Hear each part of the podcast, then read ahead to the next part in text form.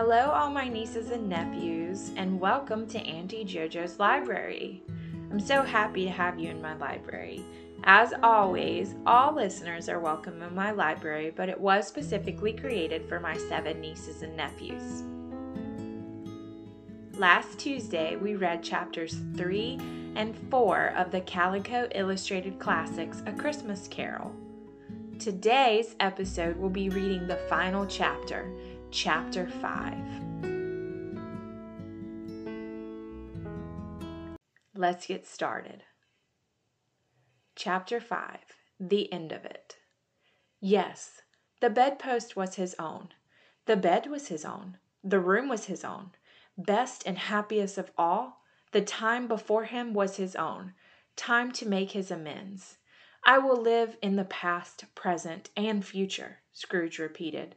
He scrambled out of bed. The spirits of all three shall live within me. Oh, Jacob Marley! Heaven and Christmas time be praised for this. I say it on my knees, old Jacob, on my knees. His face was wet with tears.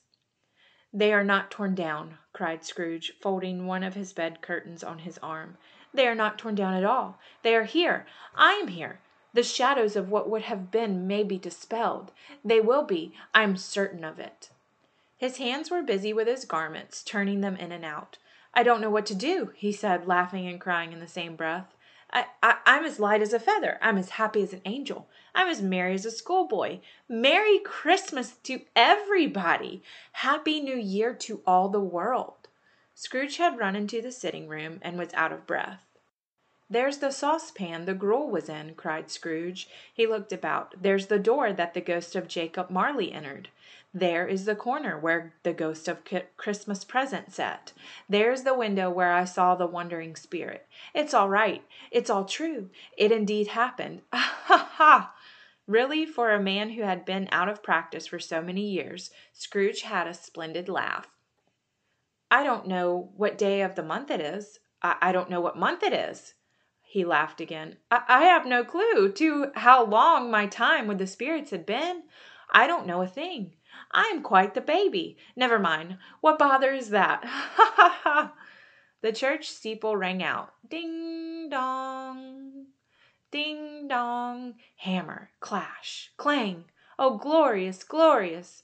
Running to the window, Scrooge opened it and stuck his head out. No fog, no mist, just a clear, bright, happy day golden sunlight, sweet, fresh, cold air, merry bells. Oh, glorious, glorious!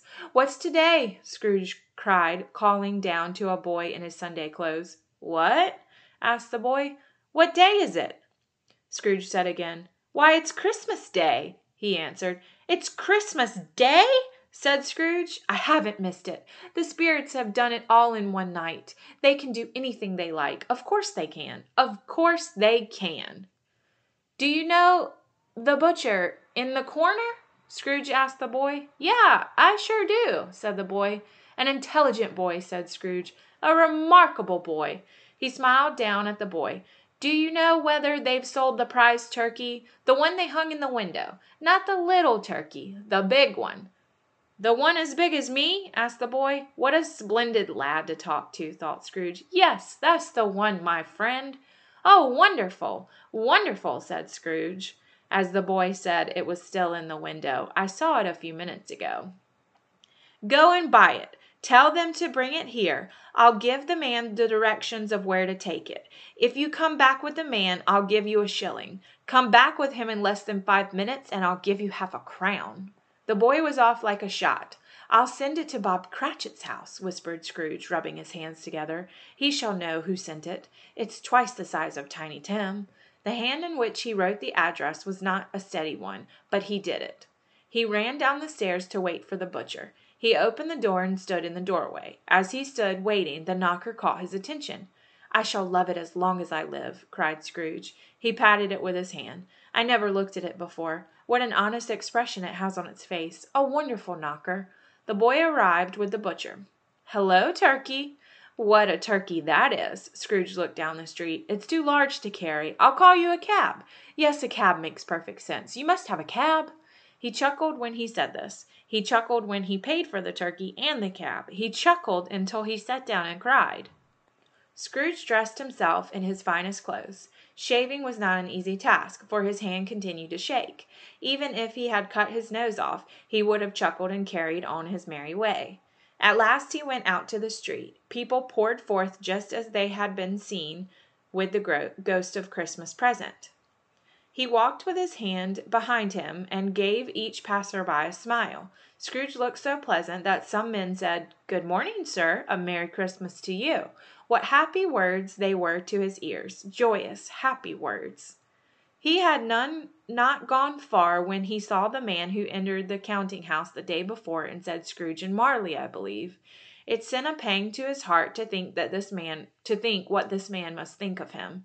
But he refused to avoid the man. "My dear sir," said Scrooge, quickening his pace. He took the gentleman by both hands. "How do you do? I hope you succeeded yesterday. It was very kind of you. A Merry Christmas to you, sir." "Mr. Scrooge? Is that you?" The man blinked hard. "Yes," said Scrooge. "That is my name. I fear I wasn't too pleasant with you. Allow me to ask for your pardon." Scrooge pressed something in the man's hand. "Will you have this goodness?" The man was astonished at what he saw. "Lord bless me! Are you serious?" "If you please," said Scrooge, "not a bit less. A great many back payments are included in it, I assure you. Will you do me a favour? Will you come see me some time?" The man looked at the handful of good tidings. "I will, sir. I will." "Thank you," said Scrooge. "I am much obliged to you. I thank you fifty times. Bless you." Scrooge went to church, walked about the streets, and watched people hurrying about. He patted children on the head, questioned beggars, and looked into the kitchens of houses. Everything brought him joy. Everything and everyone. He never knew that a simple walk could bring him so much pleasure. In the afternoon, Scrooge turned his steps to his nephew's house. He passed the door a dozen times before he had the courage to knock. "Is your master at home, dear?" said Scrooge to a girl. "Yes, sir," said the girl, staring. "Where is he, my love?" asked Scrooge. "He's in the dining room, sir, along with his wife. I'll show you upstairs." "He knows me," said Scrooge. "I'll go in there myself." He turned the door gently and walked in. There was Fred and his niece just as he remembered the scene. "Why, bless my soul!" cried Fred. "Who's that?" asked his wife. "It is I, your Uncle Scrooge. I have come to dinner. Will you let me in, Fred?"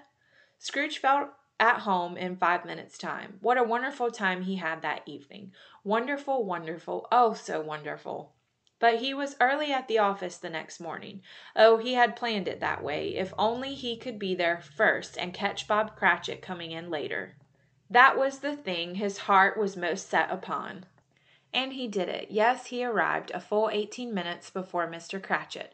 Scrooge sat there with his door open so he could see when the clerk arrived. His hat off before he entered through the door, Mr. Cratchit was on his stool in a jiffy. He got down to work quickly. "Hello!" Growled Scrooge in his accustomed voice. "What do you mean by coming in here this time of day?" "I'm very sorry, sir," said Mr. Cratchit. "I am behind my time. I'm very sorry." "You are?" said Scrooge. "Yes, I think you are. Step this way, if you please." "It's only once a year," said Mr. Cratchit, pleading. "It shall not be repeated. I was making rather merry yesterday, sir." "I'll tell you what, my friend," said Scrooge. "I am not going to stand for this sort of thing any longer. Not one bit longer. Do you hear me, Bob Cratchit? Therefore, I am about to raise your salary." Bob trembled. He couldn't believe his ears. "A Merry Christmas, Bob," said Scrooge, with a sincerity that could not be mistaken. "A merrier Christmas, Bob, my fellow, than I have given you for many years. I'll raise your salary and help your struggling family. Let's make up roaring fires before you dot another I, Bob Cratchit."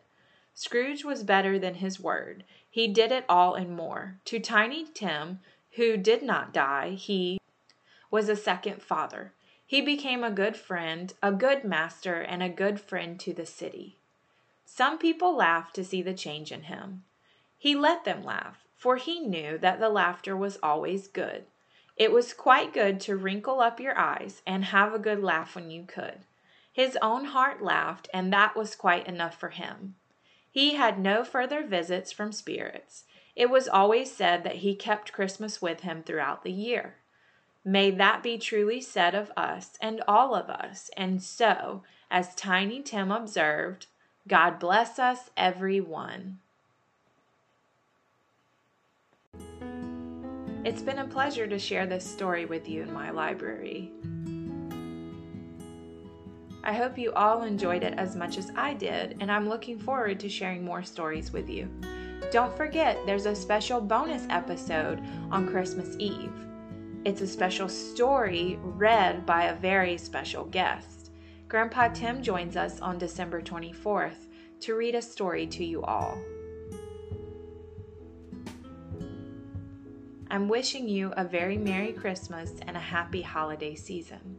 If you have story suggestions, send me an email at auntiejojoslibrary at gmail.com.